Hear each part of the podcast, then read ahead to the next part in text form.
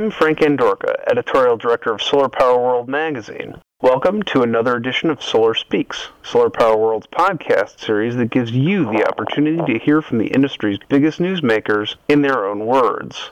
Today we're talking with Mark Cerasuolo, Senior Marketing Manager at Outback Power, about the company's new white paper that details how homeowners can add battery backup power options to the existing grid-tied PV and solar systems. Mark, welcome back to the program. Thanks, Frank, and thanks for asking us back.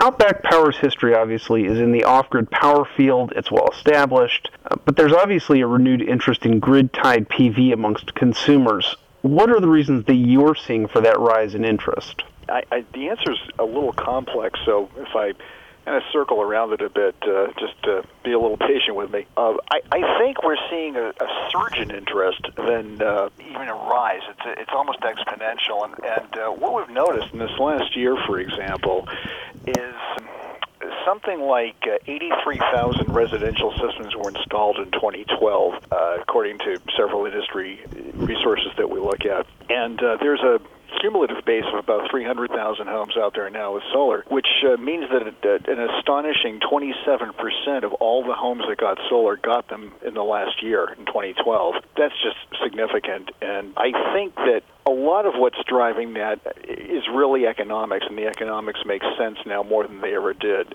And the first economics you look at would be that the systems now are average price. Wall Street Journal survey of five major solar markets in the U.S. I read recently said that the average installed system price is twenty-five thousand five hundred dollars for a five kilowatt system. That pencils out to about uh, twelve thousand after all the incentives uh, out of the pocket of a homeowner. So right away the savings are, are, are pretty big. The uh, payback was something like eleven and a half years. Uh, so all the baseline economics make sense for people are thinking of adding solar, but also in the building and the home, the real estate markets. In the last two years, Department of Energy and some others have, have mentioned that uh, homes with uh, solar are almost twice as likely to sell in a market, even a depressed market, than homes without it. In California, especially around San Diego, where one of the studies was done, they said homes with solar sell about twice as fast as homes without it. And the recoup rate on a solar equipped home is, is up at 97%. And I don't think anything else is that high. The assessors associations and the people that value homes, that whole industry, usually put uh, home upgrades at kitchens and bath and things like that, and the, the highest ones are maybe in the 80s or so, 80% range. Solar really pays back almost every dollar you put into it. You'll get 97 cents back when you sell your home. That's that's just huge. And the other thing is, is that the recoup rate is about five dollars and fifty cents a watt. So you're going to get about five and a half dollars back for every watt of solar you put in when it comes time to sell your house. So the economics are just all lined up to make it a really compelling proposition for people, whether they're buying a new home or they have an existing home and they want to add it. In the white paper, Mark uh, Outback argues that adding renewable energy to the grid actually can destabilize it instead of augment it. And I'm sure that seems counterintuitive to many of our listeners. I know that I've heard the exact opposite from other people within the industry. Can you explain exactly what effect that the destabilization can have on the grid and how renewables contribute to it?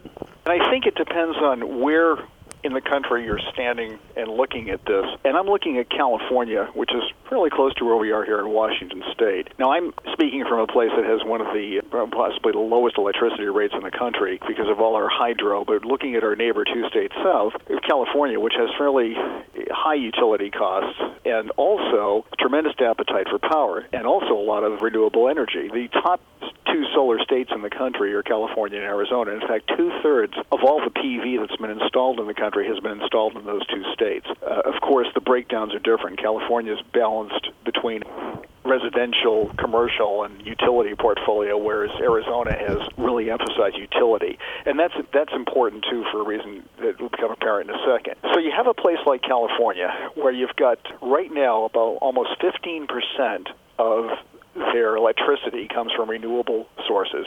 Almost all of that is wind and solar. And their goal, in fact, by the end of the decade, by 2020, is to have 30% of the state's renewable energy come from those sources.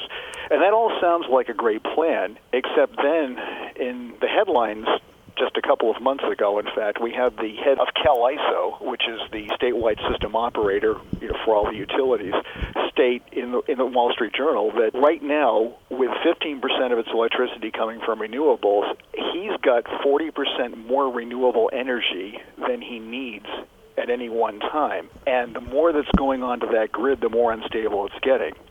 And the reason's really just simple. There are technologies that are ideal for peak demand generation, and then there are technologies ideal for baseload generation. Nuclear power plants, coal, natural gas plants, even hydro, all run at a fairly constant rate, and they're great at maintaining that base demand that, that users need. Solar and wind are great peak demand technologies, but when the sun stops shining and the wind stops blowing, something else has to make up the difference. And the operator at the nuclear power plant, for example, if it's anywhere except Homer Simpson in Springfield, can't just pull the lever and ramp the thing up and make up for all the wind and solar that dropped off the grid like that. Uh, those plants run at a fairly constant output. Yeah, even hydro in Washington State here, we can't just suddenly turn up the hydro generation without killing salmon and getting into a lot of other things, letting more water through rivers and everything else. Those those low demand generation systems really just aren't elastic enough to make up the slack or the gap that's left behind when those peak demand systems are suddenly offline. So the more renewable energy that goes into a grid, and in a place like California you have a tremendous amount of it, the more you need these systems and safeguards to make sure that you've got uh, enough constant or low demand energy at one hand at any one time to satisfy everybody's needs. So that's why grid destabilization is going to be more of an issue as we move further into the decade and further toward the goal of more renewable energy. And that's why storage technologies, being able to store that generated energy someplace instead of just dumping it right back onto the grid are going to be more and more critical. And that's why things like AC coupling are, are increasingly going to be looked at as, as really viable alternatives. Talk to me about AC coupling. That's a main focus of the white paper that you produced. What is it, and how does that help level out that destabilization that we were just talking about? In its simplest form, AC coupling is uh, simply this. If you look at those 300,000 homes out there with solar now, they're, almost all of them are simple grid-tied systems. That means they have an inverter that converts DC from the panels, from the solar panels, into AC that you can use in your home. They put that back into your home's grid, if you will. You can sell it back to the utility. You can build up credits. You can use it to offset some of the loads in your house and you have um, if you're if you're at the point where you have a surplus, you're of course generating more power than you need, then you can send it back to the utility, and everything works well. Those systems are very simple, and they don't really have any backup built into them. They work when the sun's shining. When the sun's down, they don't work, and when of course when there's a power outage, they have to disconnect as well per the UL 1741 standard. They have no way to maintain a AC waveform any way that you could use, even if they could stay online, which they can't. So they have to disconnect, and that's most of the solar out there. In the last um, few years or so, there's been a lot of interest in what are called grid interactive systems. Outback sells a version of that called grid hybrid, and what a what a grid hybrid system does is it's interactive. It has the capabilities of a, uh, a grid tied system, but also it can function as an off grid system, which is yet another type of system where you are when there is no grid at all. Let's say you're living in, in the woods or on a lake or in a resort, and you use solar, wind, and maybe a generator for all your energy, and 100% of what you uh, what you use is, is generated that way. So the grid, a grid interactive system will be grid tied when it makes sense, and then off grid when you need it. And the trick is is that unless you install the smarter inverter, the more involved electronics and the more involved electrical infrastructure to support it with a sub panel and primary and secondary or primary and backed up loads, let's say, and battery storage or some kind of energy storage system, you're really out of luck. You either have a grid tied system or you went for a grid interactive system. There's been a lot of interest with people on could I add that capability later? And AC coupling, in fact, gives you a way to do that.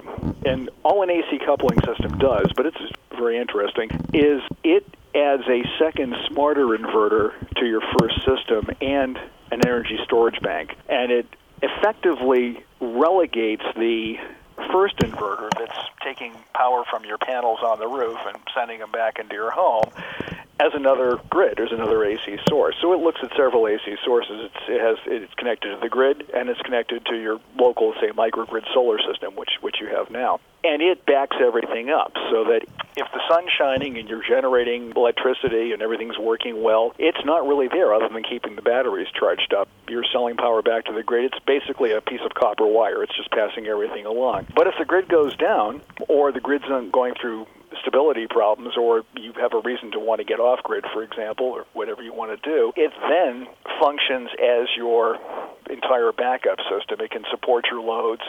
Uh, it can take power from the grid tied inverter to charge your batteries. It can you can use that power at night. You can do all kinds of things with it. So you really have the best of both worlds. You have an off-grid system when you want it or need it, and you have a grid tied system when that makes the most sense. And AC coupling is really the technology that lets you do both. That sounds awfully complicated. I'm, that sounds very complicated to me. If I'm a homeowner, why wouldn't I simply purchase a generator, a diesel generator, let's say, to get me over those shoulder periods instead of investing in an AC coupling battery backup system? It's an interesting question, Frank, and it's not really an either or. You likely will have both generators sound like are a great idea, and a lot of people use them, of course. And if you were post Hurricane Sandy, for example, on the East Coast, we're waiting in line for a long time for gasoline, trying to keep your generator going. You'll know the generator has to run 24/7 to keep you in any kind of power at all. A lot of what a grid interactive system does is that it uh, really reduces generator runtime. In other words, your generator might run for a much shorter period of time because it's charging your batteries and you're using the batteries. So if you have battery backup, first of all, you're autonomous. You have you may be able to stay off the grid even indefinitely, depending on the amount of solar you have and and uh, what your load structure is like and how much energy storage you have, what your load demands are like, I should have said. And so you can function for quite a long time uh, with minimal generator use and minimal fuel. That those five gallons of gasoline that you were rationed to every other day or whatever it is, depending on the emergency, might get you through a whole week as opposed to a day or two. So really a generator should be looked at as a good plan C, but the battery backup is always the best plan B if, if you want or need that. So an AC coupling lets you have both. In fact, a good AC coupling system will work extremely well with generators and be able to use them as part of the microgrid that you have at your effectively at your home as well. So the the answer is they really both belong. And investing in one will get you through an emergency in the short term, investing in both makes sure that you're uh, you've got everything you need for even longer periods. As I read the white paper, Mark, um, in prepping to post it to the website, I'm pretty sure I saw the word dithering used in connection with AC coupling. And uh, can you explain to our listeners what dithering is? When you're we're building an AC coupling system, or you're thinking about an AC coupling system, then there are a number of schemes you use, for example, to make sure that the inverter and batteries that you're adding to the first inverter, the simple grid tied inverter, uh, work well and can all uh, stay operating. And you, you may, in fact, be looking at a number of things like a transfer switch.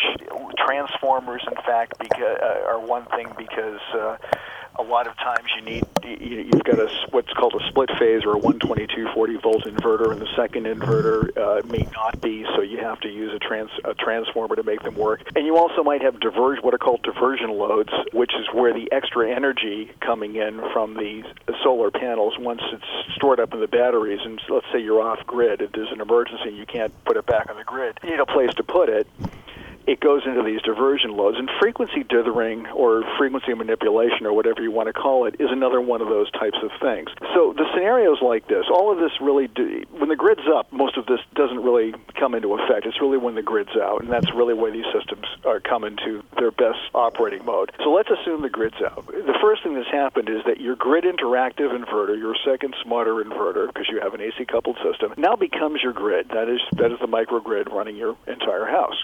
So it continues to charge your batteries. And let's say the batteries are, are full. The grid tied inverter is charging them away because there's lots of solar. The battery's full. What happens is frequency dithering is one technique, diversion loads are another, where the extra energy goes into these, effectively powers a heater, which is very wasteful. So with a frequency dithering system, that's what turns off the grid tied inverter because it has to be tricked into turning off. So what happens is the signal from the AC coupling system dithers for so if the threshold is So we're talking about 60 hertz. If the threshold, I think, is 60.5 hertz or 59.5 hertz, you have to either be above or below one of them. Then it manipulates the signal so that it's above that, and that shuts the inverter off. That's a way to trick the other inverter into turning off so it doesn't keep charging up your batteries. And then your batteries are, will discharge. And the thing that gets a little tricky here is that as the batteries discharge, let's say the sun has gone behind clouds or it's gotten darker or it's gotten rainy. Eventually, the grid tied inverter would charge them back up again. But now there's not enough sun to do that, so your generator comes on. And the problem is your grid tied inverter might think that the grid is back when the generator comes on. And in fact, those kind of things can even fry a generator under the wrong conditions or you know a, a couple of the wrong conditions coming up. So I know this all sounds a little bit complex, but what it really gets down to is frequency dithering, diversion loads, transformers, or, or having to buy an optional an extra transfer switch. A, combinations of those things are what make AC coupling systems work in most situations. And the difference with our system and others is that we don't use any of those things. The transfer switching is already built into our inverter. The inverter is a very smart grid interactive inverter with superb generator management functions. Uh, it has a lot of different AC operational modes, so it really doesn't need to do the frequency dithering tricks. It doesn't need to rely on transformers. It doesn't have to dump power into diversion loads because all that's engineered to work without those kind of support functions. So we're start, you know, we really have a platform that's really stable and very, very well equipped for AC coupling. And what that really means is that our AC coupling system, the box that goes with the inverter to make it an AC coupling system, can be a lot simpler. It's a very elegant electromechanical device. It uses remote controlled circuit breakers and relays so that it mechanically and very reliably switches things in and out. You don't have to worry about frequency shifting or anything like that. It's very elegant, very simple, and it's built on a more stable and I would say more talented inverter platform. So we've engineered a lot more into the inverter so we don't have to rely on frequency dithering and the other things to make AC coupling work. That would be the big difference. What are the guidelines that installers and homeowners should use to size their AC coupling solutions? Really, the rule of thumb, and I'm not an installer, so I'm just speaking to somebody who's talked to a number of them and learned as much as I can in doing that, is that the AC coupling system should be, the AC coupling inverter should be about 1.25 times bigger than the inverter to which it's connected. And if you look at the standard, the average system in the United States, I think I mentioned before, 5 kilowatts is of the average PV solar system installed. That means that you're the inverter you want to look at, the grid interactive inverter capacity would be about six, at least 6.25 kilowatts. Our Radian inverter that we use in our AC coupling system is an 8 kilowatt inverter. So it's compatible with systems up to 6 kilowatts, actually even higher. And we like to have as much reserve in there as possible. You can't really have too big an inverter on the other side, but you want one that's at least 1.25 times bigger than your other inverter. So that's that's the kind of inverter you need. You're going to buy more inverter than you have already for your grid tied system to be your AC coupled inverter. The next thing you want to consider, of course, are your batteries because you're adding battery storage. Now, a lot of that will depend on the amount of PV you have, the amount of panels, and the capacity. The rule of thumb, though, is for every two kilowatts of PV that you have, you want one battery string. That's usually four batteries. Our batteries are 200 amp hour batteries. There are a lot smaller ones out there, of course, but you basically want four batteries or one battery string for every two kilowatts of PV. So you're talking about anywhere from four to eight batteries in an AC coupled system. And then if you had a lot of PV, you might be looking at up to 12. Uh, every series, because the strings themselves are, the batteries are in parallel in a string and then the strings are in series. So it's 30 amps, 60 amps, up to 90 amps. And that really is you know gives you some comfortable operating parameters and specifications for an AC coupled system. Our Radian inverter is is well over that in amperage, so you're looking at anywhere from a you know, I'd say from a six to an eight kilowatt inverter that you're going to be adding, and uh, or a six and six and a half to eight kilowatts worth of inverter that you're going to be adding. It could be multiple inverters or one bigger inverter, and anywhere from four to eight batteries, depending on how much PV you have, and possibly up to 12, again, depending on how much PV you have. But the rule is about four to eight, and that should give you a number of days of autonomy depending on your loads that you can operate off grid if you need to. That's generally what a system will look like. If people want to read the whole white paper that we've been discussing with all the charts and the diagrams, they'll be able to check it out on Solar Power World's website, which is solarpowerworldonline.com.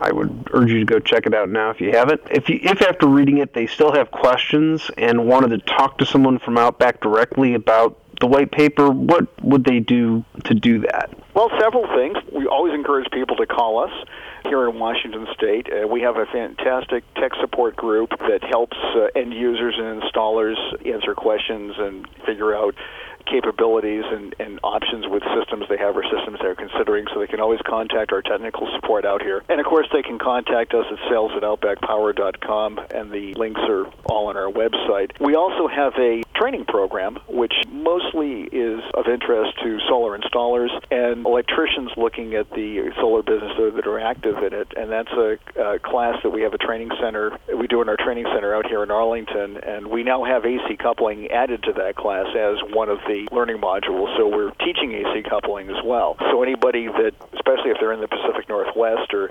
on the West Coast and they're highly interested in solar or thinking about doing something with it, they're always encouraged to take our classes as well because this is now one of the technologies we teach in the class. Those would be those would really be several of the great ways to learn about it.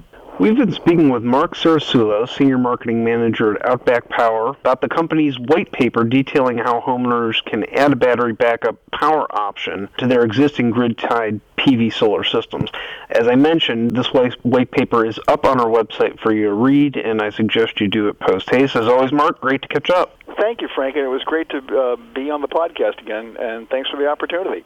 This has been Solar Speaks, Solar Power World Magazine's podcast series that gives you the opportunity to hear from the industry's biggest newsmakers in their own words. I'm Frank Andorka, Editorial Director of Solar Power World Magazine. Until next time.